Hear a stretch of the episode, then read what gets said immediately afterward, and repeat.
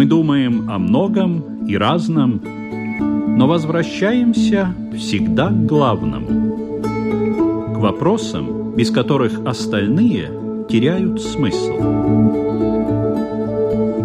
Беседы о главном на Латвийском радио 4.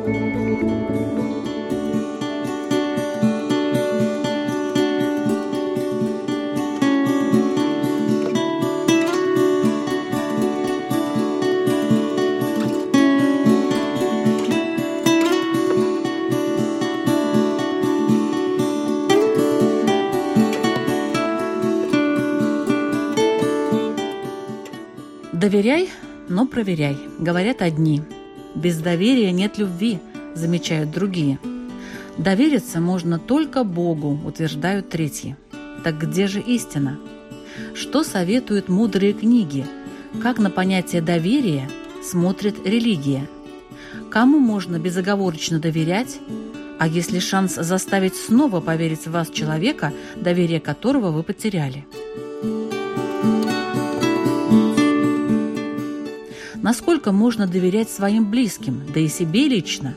Не обманываемся ли мы в этом случае? Вот такая сложная и неоднозначная тема – доверие. Кому и что можно доверять? Сегодня в программе «Беседа о главном» ее обсуждают католический священник Андрей Скоровалась. Добрый день. Здравствуйте. Буддист Игорь Домнин. Добрый день. Равин Шимон Кутновский-Ляк. Добрый день. И имам Мухаммад Гига. Добрый день ведущая Людмила Вавинска, и мы начинаем.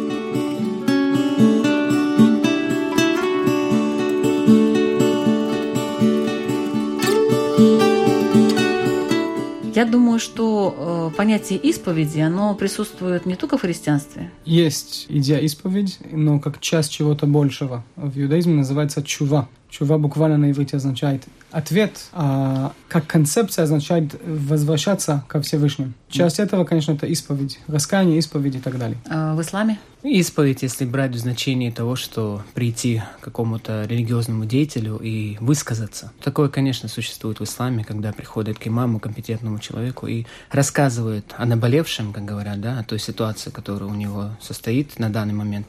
И уже имам предлагает ему варианты какие-то, либо выход из положения. В таком значении есть, конечно. А в буддизме? В буддизме есть, но относится только к монахам. И э, на праздник полнолуния каждый монах должен, ну, как бы исповедоваться перед другим монахом в том, как он исполнял вот эти 227 обетов, которые принимает э, монах, подстригаясь монахи. Последствий никаких, да, после этого? Есть последствия какие-то, там есть уровни нарушений, которые делает монах, и, соответственно, есть последствия. Есть последствия порицания, есть последствия даже и исключения из монашеской общины. Доверие на исповеди. Я хочу спросить у католического священника Андрея Кравлеса. Насколько доверие на исповеди оправдано? Можно ли доверять? Вот всегда приходишь в храм, хотелось бы подойти, поговорить со священнослужителем. Ну, думаешь, ну он же тоже человек. Да, как уже вы очень хорошо сказали, это часть процесса обращения. Так же, как в Первом Завете, христиане э, знают, что путь э, к Господу идет через покаяние, через принятие Божьей любви, Божьего откровения. Конечно, когда люди приходят в храм, они ну, не только ищут человека, даже если он мудрый, даже если он священник, все-таки они знают, что грехи прощает только Господь через, значит, таинство исповеди, через таинство обращения, потому что при обращении не только прощение грехов, но мы, э, христианцы, видим исцеление, мы видим, как человек э, входит в правильные отношения сам с собой, с ближним и с Господом. Ну вот, что... а доверие само по себе при исповеди? Понимаете, если ну, нету доверия, тогда я думаю, что исповедь не может состоиться в полной мере. Тогда человек, не доверяя, он не может искренне сделать исповедь. И такая исповедь... Но кому он должен доверять? Он доверяет Богу, но через посредничество человека. Священника. Прощение получает не ведь от священника, Господь его прощает, но надо идти этот путь обращения. Конечно, есть разные формы исповеди, не только священник, Библия нам говорит, что исповедуйтесь друг другу, тоже книга Якова говорит об этом. Так что, думаю, очень разные формы, но я думаю, здесь все согласны, что мы не остаемся только перед человеком, но мы идем к Всевышнему. Человек должен доверять священнослужителю. Очень хорошо доверять. А что вы делаете для того, чтобы вам доверяли? Я скажу следующее. Я не делаю ничего для того, чтобы мне доверяли, потому что я человек. И для меня очень важно, что ни я, ни кто другой не стал какой-то гуру, который сейчас придет и скажет, ребята, так делайте и так изучайте, потому что я человек, в конце концов, у меня злой начало во мне есть. И ни в коем случае не хочу поставить себя в ситуации, где, не дай бог, я могу кого-то, как сказать, использовать, зло использовать его доверие ко мне. Талмуд у нас пишет, что хороший ученик – это ученик, который слышит своего учителя как напа, то есть э, как сито. Сито, который сеет то, что мы получаем от своего учителя, потому что у каждого из нас, когда мы что-то даем, я не пророк, я то не праведник. Про просеивает, да, да вот то эти есть знания. да, то есть с этой точки зрения, в первую очередь, я всегда буду об этом напоминать. Люди должны знать, что я человек в том, что я могу поддерживать и помогать, и быть неким примером, я буду очень стараться, но в конце дня я человек. Я думаю, что вот это откровение, это то, что важно для того, чтобы было какое-то доверие. То есть я должен им доверять в том числе. Это некая база в любви отношения, в конце концов. И между нами отношения, как между любой другой человек. А в исламе вот э, имам как вы заслуживаете доверия людей? Чем? Если говорить с точки зрения ислама, вы знаете, на сегодняшний день сложилась такая тенденция, что люди перестали доверять вот, имамам, шейхам по религиозной компетенции. То есть, в первую очередь, они должны смотреть на его религиозную компетенцию, он компетентен в религиозных вопросах или нет. Но, к сожалению, другая тенденция, какая входят в доверие или начинают доверять имамам только либо по внешности, либо по его красноречию, либо по месту, в котором он находится. Если Извините, большая... это как в политике. Так же, как политикам доверяют по красоте, по словам. Если большая, огромная мечеть, да, соборная мечеть какого-то, все, значит, обязательно там должен быть какой-то... э, очень грамотный. Очень имам. грамотно, да. Это большая ошибка. А как проверять? Вот можно ли как-то проверить это? И вообще, имеет ли человек право, скажем, запросить какой-то документ у имама? Скажет, а что ты закончил? Откуда у тебя вообще эти знания? К сожалению, сейчас это тоже не проходит, поскольку дают документы уже всяким и компетентным, и некомпетентным. А да. что делать тогда? Как довериться, доверять? Вы знаете, если говорить о прошлых временах кругу этих великих теологов, то легко это можно было проверить на их религиозных уроках, на проповедях. То есть они с утра до вечера буквально просто сидели, обучали людей. И ты подсаживаешься, и уже тебе известна его идеология. Но сегодня, к сожалению, да, сегодня не наблюдается такое. Наблюдается просто то, что они открывают какие-то исламские центры, либо даже мечети строят, и уроков не дают, а просто проводят праздники, какие-то мероприятия общие. И только в узком кругу открывается их идеология. И, соответственно, люди путают их дружеское отношение. Например, он уже ходит туда пять лет, только по пятницам, допустим, по э, На какие-то пятничные- праздники, да? да. Или молитвы такие? Да. Мгм. И привыкает уже к этому месту. И детей туда повел, там, и жена ходит, э, с женщинами общается. Уже лет 10 прошло. Потом раскрывается его идеология убеждения. Он же привык к этой идеологии. Пришел новый человек, тот, который учит истинным знаниям об исламе. И когда он уже противоречит ему, получается, этот рассказывает уже, как истинно, как правильно понимается то или иное изречение пророка или аяты, у него уже как в штыки он воспринимает. Как это? Я 10 лет уже хожу к одному и тому же имаму. Это то, что наблюдается в Латвии, кстати. Это очень уместно. Я упоминал. Надеюсь, больше мусульман будет слушать этот эфир и извлекут пользу. И он 10 лет доверял этому человеку, думал, что вот оно, это и есть ислам. Теперь он слышит нового человека, который говорит противоречие тому. Что теперь И делать? что делать?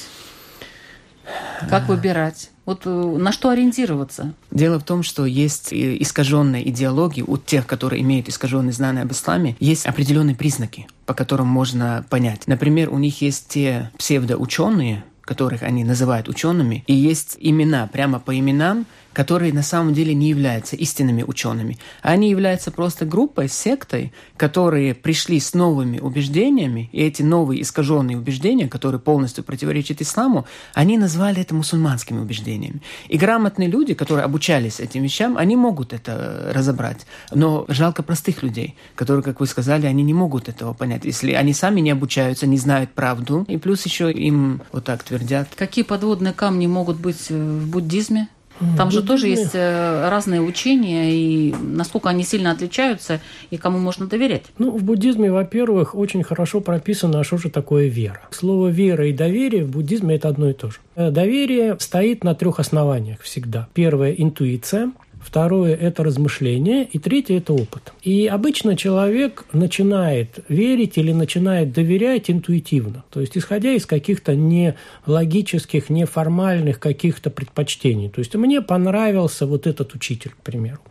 Ну, я вижу, что вот он вижу, я вроде хороший человек. Дальше вступает в силу такая вещь, как разум. Здесь надо размышлять, а соответствует ли этот человек тем канонам, которые я э, думаю, что существуют в том учении, которое я хочу получить. А что же я хочу в результате получить? Хочу ли я стать таким человеком, как этот учитель? Вижу ли я в нем доброту, вижу ли я в нем э, непривязанность, вижу ли я в нем правдивость. После этого размышления я тогда начинаю следовать за этим учителем, а дальше существует такая вещь, как опыт. И теперь я смотрю, а вот мне дают вот эти знания, и эти знания потом ведут меня по той дороге, которую я хотел, или нет. И вот исходя из вот этих трех оснований, человек все больше и больше убеждается в том, что действительно он нашел правильного учителя, и тогда следует за ним. Или наоборот, он убеждается, что он нашел не того человека, у которого, которого надо учиться, да? да, и тогда он ищет другого человека.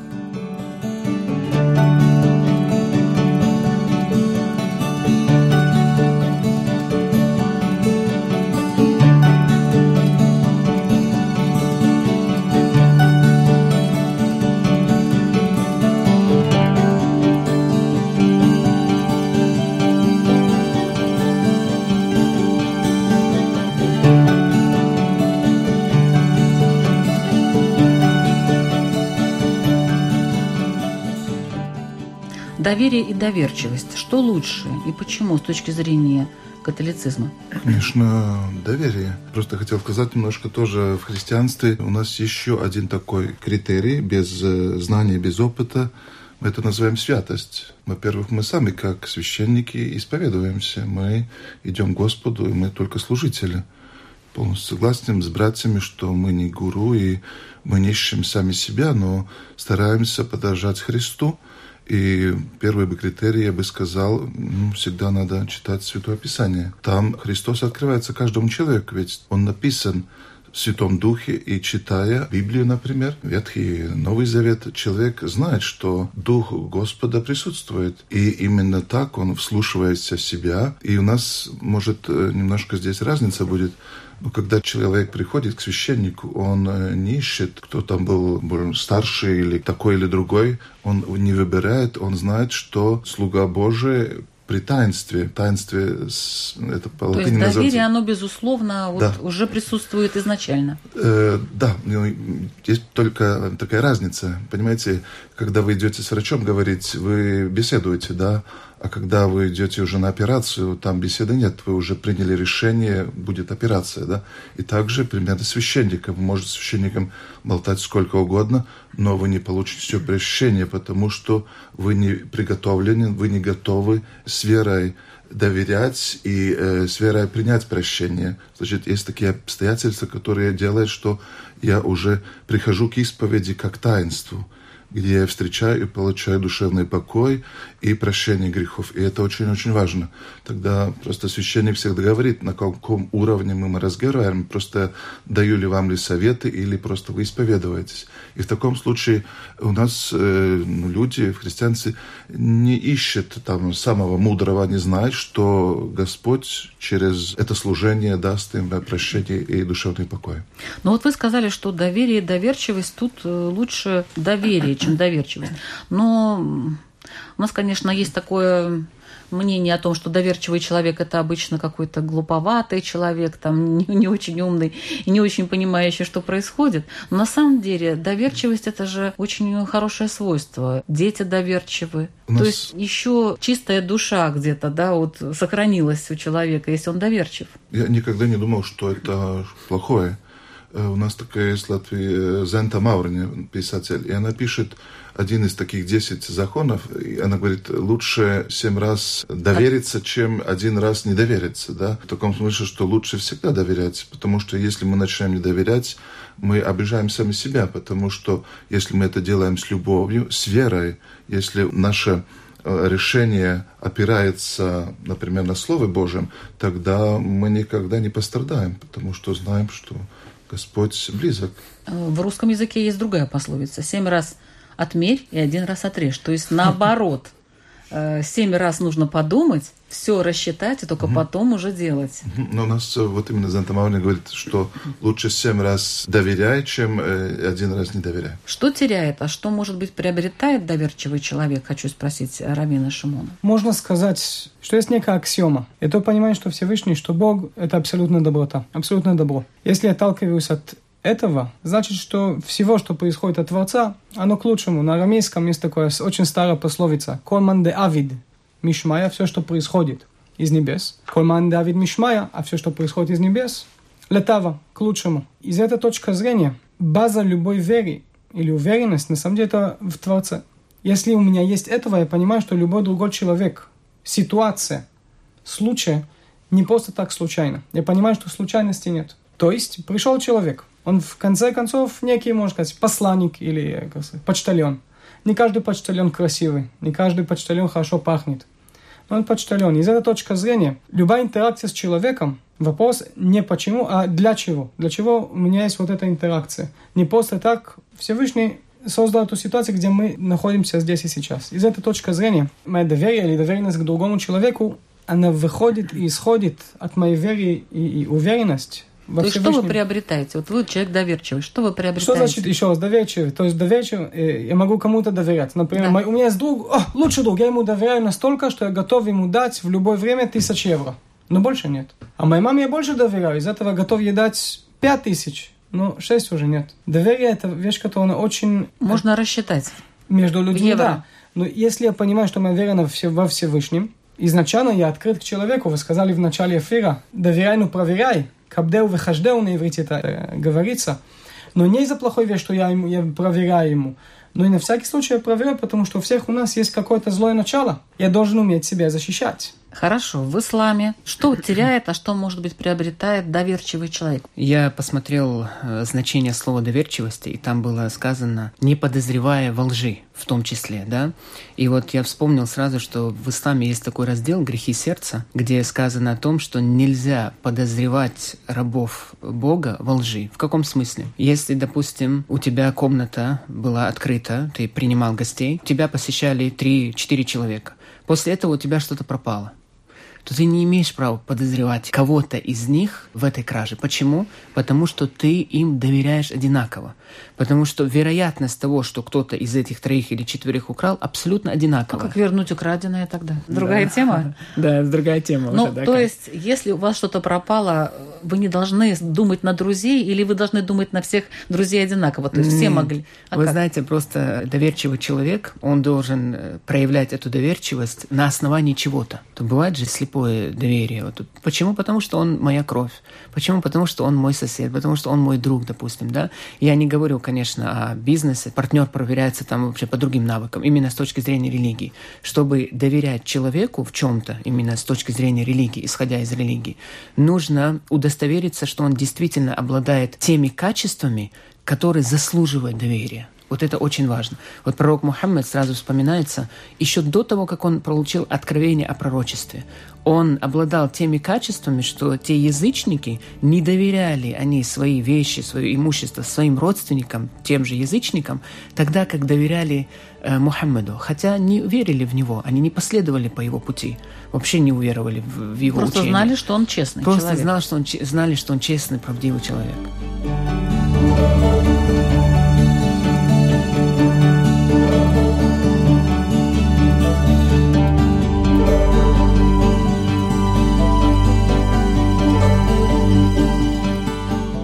Хорошо, вот доверчивый человек, что теряет, а что, может быть, он приобретает от того, что он доверчивый? Игорь, как в буддизме? Ну, Вы же всем доверяете, мне кажется, нет? Э, нет, конечно же. Вот. Во-первых, человек приобретает опыт. первоначально всегда нужно доверять людям. Ну, в разумном смысле этого слова. А дальше приобретается ведь сначала интуитивная вера, потом размышление, а потом же опыт. Сначала То есть в любом доверяем. случае он приобретает опыт, да? Конечно. Но э, если человек не приобретает опыт, вот это вот, как вы сказали, доверчивый человек, и каждый раз, раз за разом он попадает в одну и ту же яму, то, может быть, надо все-таки посмотреть, а что же с человеком с разумом? Может быть, надо немножко повзрослеть. Это вообще это может называться инфантилизм такой, когда человек просто не хочет брать на себя функции взрослого человека. Он, он представляет себя ребенком, как ребенок вынужден доверять родителям. Очень удобно не взрослеть. А мы доверяем Богу или Бог Бог нам доверяет? Очень хороший вопрос. Я не очень-то согласен с принципом э, «доверяй, но проверяй». Божьи дела ты не можешь проверить. Э, мы очень много, как верующие люди, доверяем Слову Божьему, учению Христа. Э, надо читать Нагорную проповедь. Мы, христиане, не выше Господа нашего. Он э, тоже через страдания привел нас к спасению. Он знал, какой человек, но он всегда доверял. Он знал, кто его предаст, но он продолжал его любить и То доверять. Есть Бог доверяет нам. Да? Например, а не мы Богу. Мы, бывает, не доверяем. Мы, бывает, думаем, что мы сами решим свои проблемы. Ну, да? Здесь, я думаю, братья скажут, Бог абсолютное существо, оно любовь, оно добро, оно не может, он, не человек. Э, и именно то нас всех объединяет, потому что можем вместе произносить молитвы и молиться Бог святой. Конечно, я согласен, что духовном опыте мы проверяем иногда свои слабости, недостатки, мы себе не доверяем, но Господу мы всегда должны доверять. Должны. Должны. Должны. Но ну, доверяем ли? И, и надо, надо стараться. Что скажет Равин? Был такой мудрец, жил относительно недавно, примерно 150 лет назад, не так уж далеко отсюда, Рабин Ахман из Бреслер. От его имени говорят, что он говорил так что в тот день, который в нем мы родились, тот момент, который в нем мы родились, это именно тот момент, который в нем Всевышний решил, что без нас этот мир больше не может существовать. Если мы встаем... Как приятно, правда? Да, абсолютно. Из этой точки зрения, то есть неважно, какой у меня день был, насколько сложно, если сегодня встал, значит, что Всевышний, есть эта уверенность, что я могу делать то, ради чего я предназначен, как сказать, в этой жизни, для чего я вообще родился и для чего я живу. И это замечательно, это изумительно. И даже когда человек выходит из этого мира, это не как наказание, это некий процесс, который гораздо более долгий. Из этой точки зрения нет никаких сомнений. Много мудрецы в иудаизме как раз вы были против вообще сказать, а творец доверчивый или нет, потому что как я могу использовать зимние или какие-то человеческие слова на что-то, которое является бесконечным, что-то, которое возвышен от всего. Моя доверие ко Всевышнему – это уже моя работа. Есть люди, которые натурально, они верят, и они верующие люди, они простые люди и так далее. И это изумительно, потому что их жизнь будет радостной. Если будет сложность, им будет гораздо легче пришагнуть эту сложность. Я могу восстановиться после любой травмы, могу помочь другим. Это большой-большой большой плюс. в этом помогает? В первую очередь, это та вера, которая дает им этот доступ ко Всевышнему. Mm-hmm. Теперь, как уже сказали мудрые люди в этой комнате, доверчивость не значит надевать розовые очки или убегать от ответственности над своей жизнью. То есть строго относиться к доверию Бога.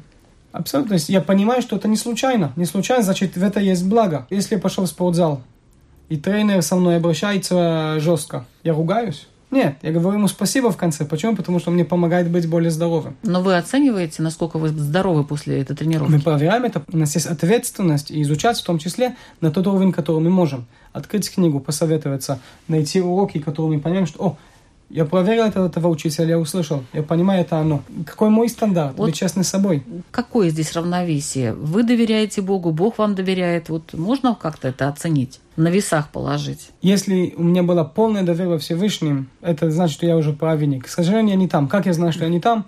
Я все еще иногда грустный. Я могу разозлиться. У меня может быть плохое настроение. Я могу чего-то испугаться. Значит, моя уверенность она еще не целая. Но то, что я здесь, это значит, что есть полноценный, как сказать, назовем там некий мандат, который Всевышний дает нам в этом мире для того, чтобы осуществить замысел творения. Я, наверное, скажу противоположное сейчас. Дело в том, что мусульмане, они очень щепетильно относятся к выражениям и словам. Я посмотрел значение слова «доверие» — это убежденность правдивости какая-то убежденность. С точки зрения ислама у Создателя нету человеческих качеств. Бог, Он избрал пророков-посланников, повелел им донести до людей то учение, и, соответственно, они сделали все, как Бог повелел, и не ослушиваются. Так же, как и ангелы, кстати. Это первый момент. Получается, с точки зрения ислама нет такого понятия, что Бог доверял людям. То есть это связано с человеческими качествами. А если говорить от нас, наша обязанность, то в исламе есть такая обязанность, как таваккуль называется. Это упование. То есть когда полагаться, полная надежда, доверие – Создателю. В каком смысле? В смысле того, что мы верим, и это является основой веры, кстати. Вы задали вопрос, да, а если не доверять Богу, то это основа веры с точки зрения ислама. Если человек не э, убежден, да, что Бог что-то, то, что он сказал в Коране, может что-то нарушить или что-то может быть неправдой, он уже не будет верующим человеком. Поэтому есть такое понятие таваккуль, это означает, ты знаешь, что все, что происходит в этом мире, это по предопределению, по воле Создателя. И если тебе кто-то помогает из созданных, то ты понимаешь, что он тебе помогает, потому что Бог предопределил так, потому что по воле Бога он тебе помогает. Если Бог не хотел, чтобы он тебе помог, он тебе никогда не сможет помочь. И есть ну, изречение... Ну, тогда получается, что человек не просто доверяет Богу, а он доверяется. Вот такое есть еще слово. Да, Богу. Не доверяет, а доверяется. То есть, ну, как есть, так есть, да. Другое дело отношения. Абсолютно верно. То есть полностью полагаться или доверяться, как вы и сказали. Есть такое изречение пророка, где он сказал, если все люди и все джинны соберутся, чтобы принести тебе какую-то пользу, которая не предопределена тебе Богом, они никогда не смогут это сделать. И если все люди и джинны соберутся для того, чтобы навредить тебе, то они никогда не смогут это сделать, если это не предопределено тебе Богом. В таком смысле.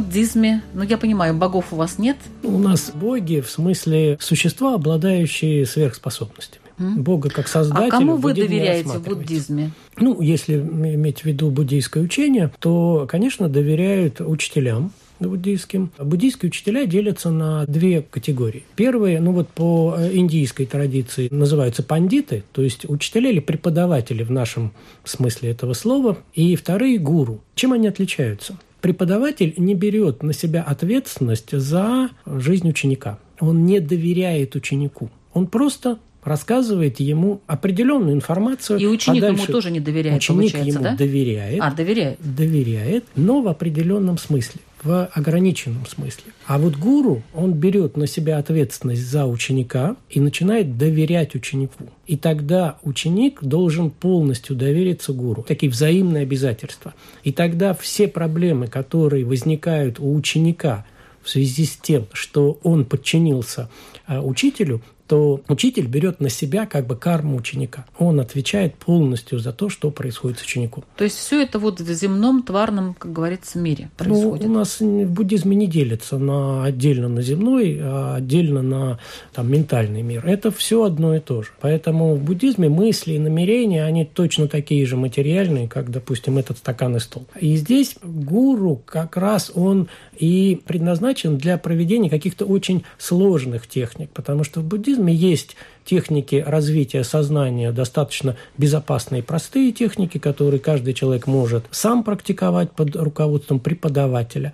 А есть очень сложные техники, которые просто опасны для людей. Поэтому гуру берет на себя обучение конкретного э, ученика и проводит его по всем вот этим вот опасным таким практикам. Так, если вот кратенько как э, гуру выбирает себе учеников, которому он доверяет полностью? Вот есть какие-то признаки, там, категории, оценки, или это все сложно?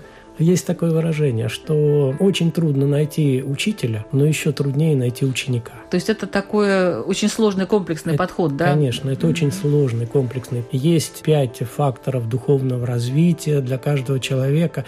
В общем, это такая вещь mm-hmm. отдельная уже.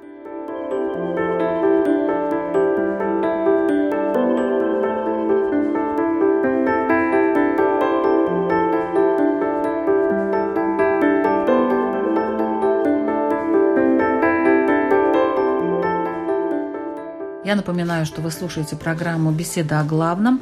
Сегодня мы обсуждаем тему доверия, кому и что можно доверять.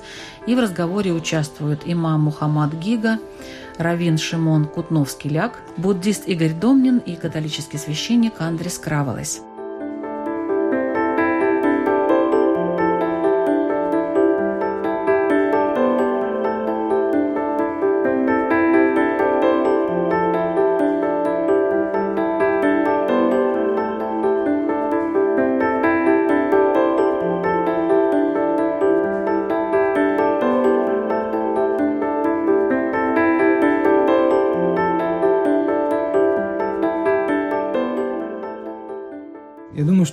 Любой верующий человек э, согласится, и написано «Медвар шакер тирхак», что от э, лжи надо уйти подальше, потому что Всевышний — это есть правда. Если я иду против правды, то как будто я иду против Творца. Могу ли я иногда не рассказать всю правду? На такой вопрос я бы сказал «да» для того, чтобы убирать какие-то конфликты, иногда можно это делать. То же самое, как когда в школе нас учат математику, например, или биологию. Вначале мы начинаем на очень такой простой уровень. Спустя несколько лет вдруг я понимаю, что совсем по-другому надо обращаться с математикой. А почему ты мне не сказал заранее? Ты не был еще готов к этому. И это окей. Это не то, что меня обманули, но для того, чтобы я достиг хоть какое-то понимание, надо начинать от чего-то, даже если это не вся Как это связать с доверием? Не сказать всю правду. Учитель, может быть, пока не раскрывать все. Например, человек, который хочет приблизиться, я не скажу ему, живи вот четко, как я, или да, или нет. Еще один шаг, еще один шаг. Человек должен увидеть То в это доверие, смысл. Доверие, оно постепенно возникает. Оно строится, как любые отношения. У праотца и у матери написано, что искали жену для Ицхака. Он взял ее в жены и только потом полюбил. То есть любовь росла со времени, когда отношения двигалось вперед. Больше стал ей доверять. Само собой. Да, и таким образом полюбил. В исламе есть такой раздел, где перечисляются прекрасные человеческие качества пророков – и там есть такое, что пророкам не присуща ложь. Почему? И объяснение. Потому что это подрывает доверие. То есть, когда ты один раз обманул, всего один раз, уже в следующий раз у человека даже по неволе возникает чувство, возможно, он это сделал снова. Поэтому ложь не годится ни в шутку, ни всерьез, как пророк Мухаммед сказал. Но есть все-таки отдельные случаи, исключения – когда это дозволено по религии делать. Мы об этом говорили, помните, да, об обмане, да. там, о лжи, но э, сейчас я как раз хотела как-то привязать это к доверию. Mm-hmm. То есть как строится доверие в исламе? Просто между людьми, вот так вот скажем. Да, я понимаю, конечно, священники это одно, там Бог это понятно. Вот между людьми. Есть ли какие-то правила? Если очень коротко, то все это основывается на религиозных знаниях. Есть источники, это священное писание и передача, значит, изречения пророка. И тот, который следует этому священному писанию, изучению пророка, это считается доверенным лицом. Если в общем так описать, доверенное лицо – это тот, который компетентный, знающий человек – знающий человек и богобоязненный человек. То есть почему? Потому что богобоязненный знающий, он боится подорвать доверие, ну, делать то, что противоречит да, вот, доверию, потому что он Бога боится, а не человека.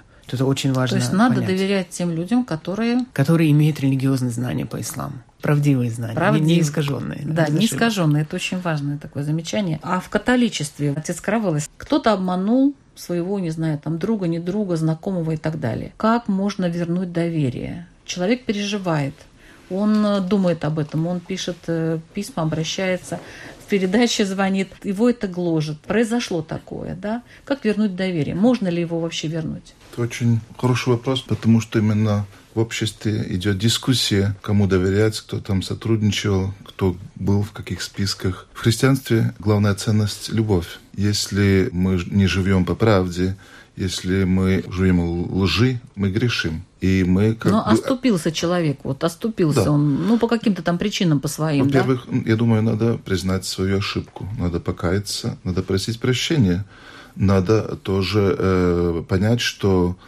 это как при исцелении, это процесс, мы не выздоравливаем сразу мы берем лекарства, мы меняем свой образ жизни. И также чтобы заново обрести доверие, и, во-первых, у нас есть такая святая Мария Магдалена. Ей было много прощено, потому что она много любила. И я думаю, с любовью все возможно. Ибо там есть Господь, Он вам помогает. Если вы доверяете, вам будет легче, если вы э, это будете делать с верой и через э, ваше религиозное убеждение, через Слово Божие, через покаяние вы придете быстрее к душевному покою и тоже поможете другому человеку, потому что вы не останетесь только на человеческом уровне, но здесь вы уже доверяете Господу, и вам поможет. То есть человеку, который, ну вот как-то лишился доверия другого, ему нужно, во-первых, покаяться, наверное, да, признать свои ошибки, во-первых, я думаю, и просить прощения, но иногда надо еще много времени, усердия и труда, чтобы это можно было бы простить. В нашем христианстве очень важно, чтобы как мы говорим в молитве «Отче наш», просим прощения у Господа, чтобы Он дал нам силу прощать. Мы не прощаем своей силой только, но мы ищем Божью благодать в этом процессе.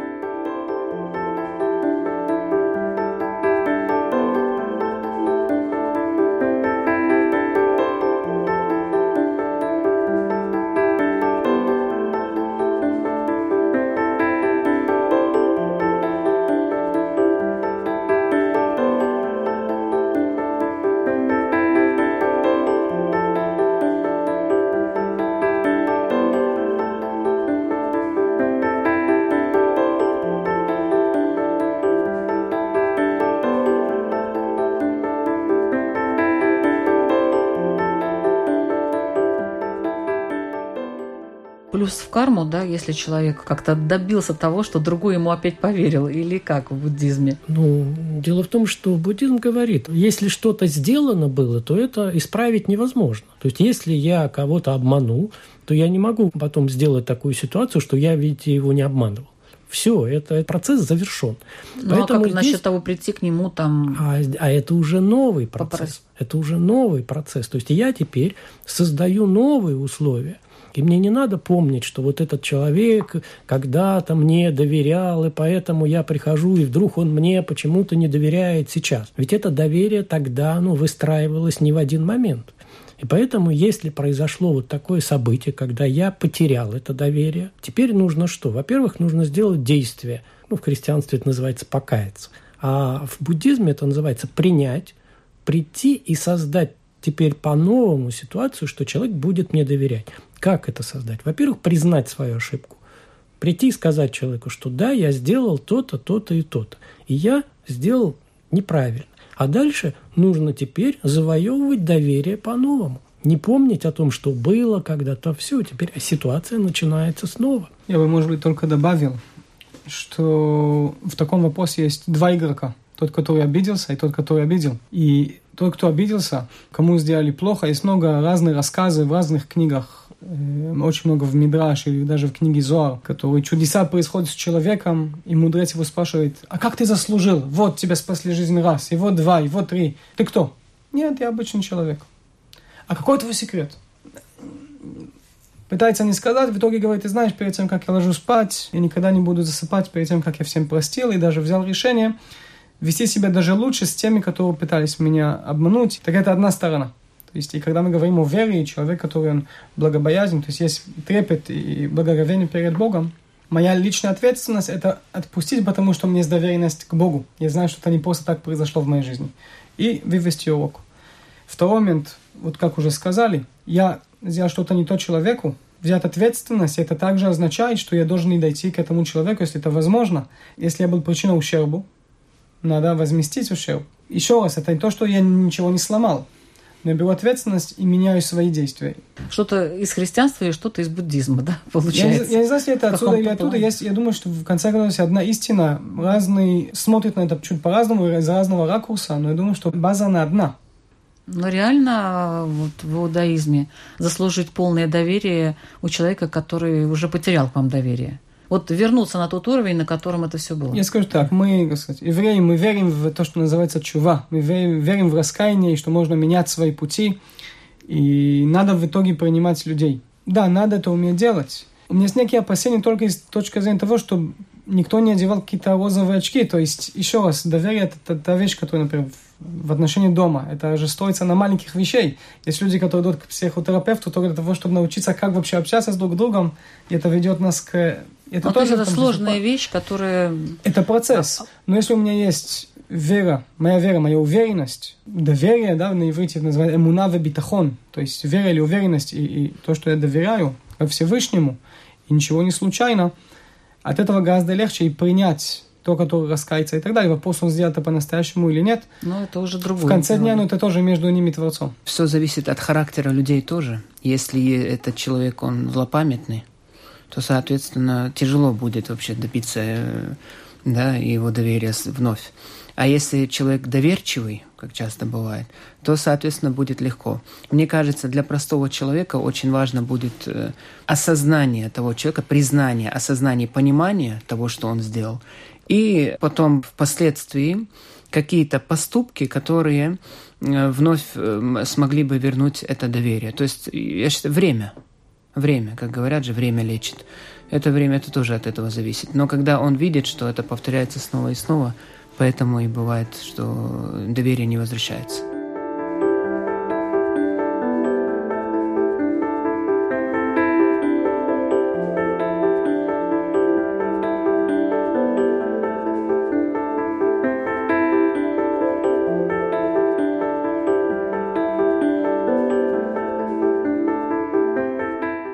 Может быть, мы закончим тогда нашу программу на какой-то более оптимистичной ноте. И я надеюсь, что участники зададут э, свои, как всегда, очень интересные и мудрые вопросы нашим радиослушателям.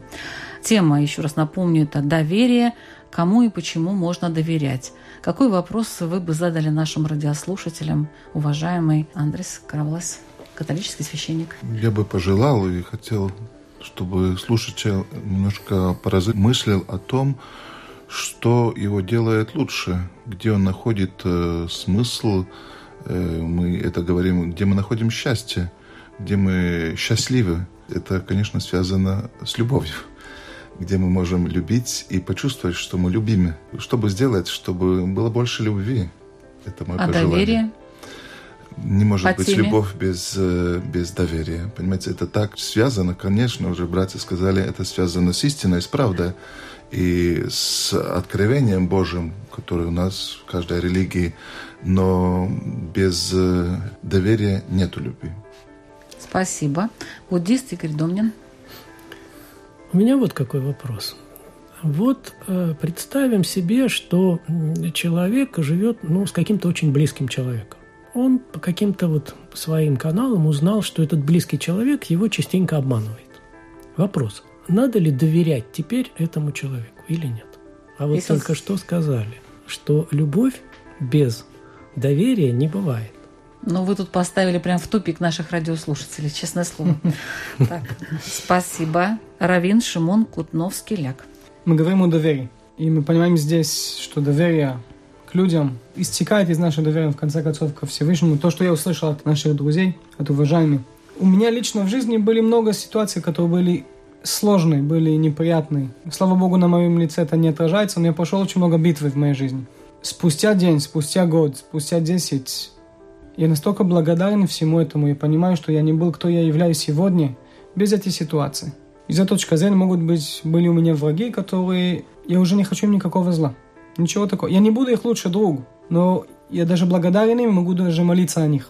Мой вопрос нашим дорогим слушателям, э, которые слушают э, радио, это может посмотреть в своей жизни, найти в своем личном опыте те ситуации, которые, возможно, когда-то мы на них на кого-то обиделись, обиделись на человека, обиделись, не дай Бог, на Всевышний, начали кого-то обвинить, кто-то был виновен перед нами, посмотреть, а может быть, что сегодня, спустя некоторое время, на самом деле, это счастье, что-то произошло. Это не было случайно, то есть тогда было плохо, было больно и так далее, но за счет этого большие благословения раскрылись в моей жизни, то есть на самом деле Творец мне помог через этих людей, и тогда я не буду их, их больше их винить. Это как минимум, то есть прощение, я прощаю в мое сердце. И второй момент, а может быть изначально ничего плохого не было, это был мой искаженный взгляд, который мне мешал видеть истину. Призываете больше доверять. Ну, я имею в виду Богу. Через наш личный опыт, который поможет этого увидеть больше и больше. Спасибо. Имам Мухаммад Гига. Я бы хотел, чтобы наши дорогие радиослушатели задали себе вопрос, доверяют ли они тому или иному религиозному деятелю в силу дружеских отношений или в силу все-таки религиозной компетенции. И когда они зададут вопрос и честно себе ответят, что на самом деле их связывают только дружеские отношения, то совет, чтобы они все-таки искали компетентных в религии людей и задавали вопросы по религии, не вопросы, д- связанные с дружбой, вопросы по религии компетентному человеку, потому что компетентный религиозный деятель, который обладает истинными правильными знаниями, естественно, он никогда не подскажет того, что может навредить в этой жизни прихожанина, или спрашивающего, либо на том свете. Всегда основная цель э, религиозного деятеля, имама шейха, чтобы принести пользу э, спрашивающему, чтобы для него была польза как в этой жизни, так и на том свете. Спасибо. Вы слушали программу «Беседы о главном». Ведущая Людмила Вавинска. До следующих встреч.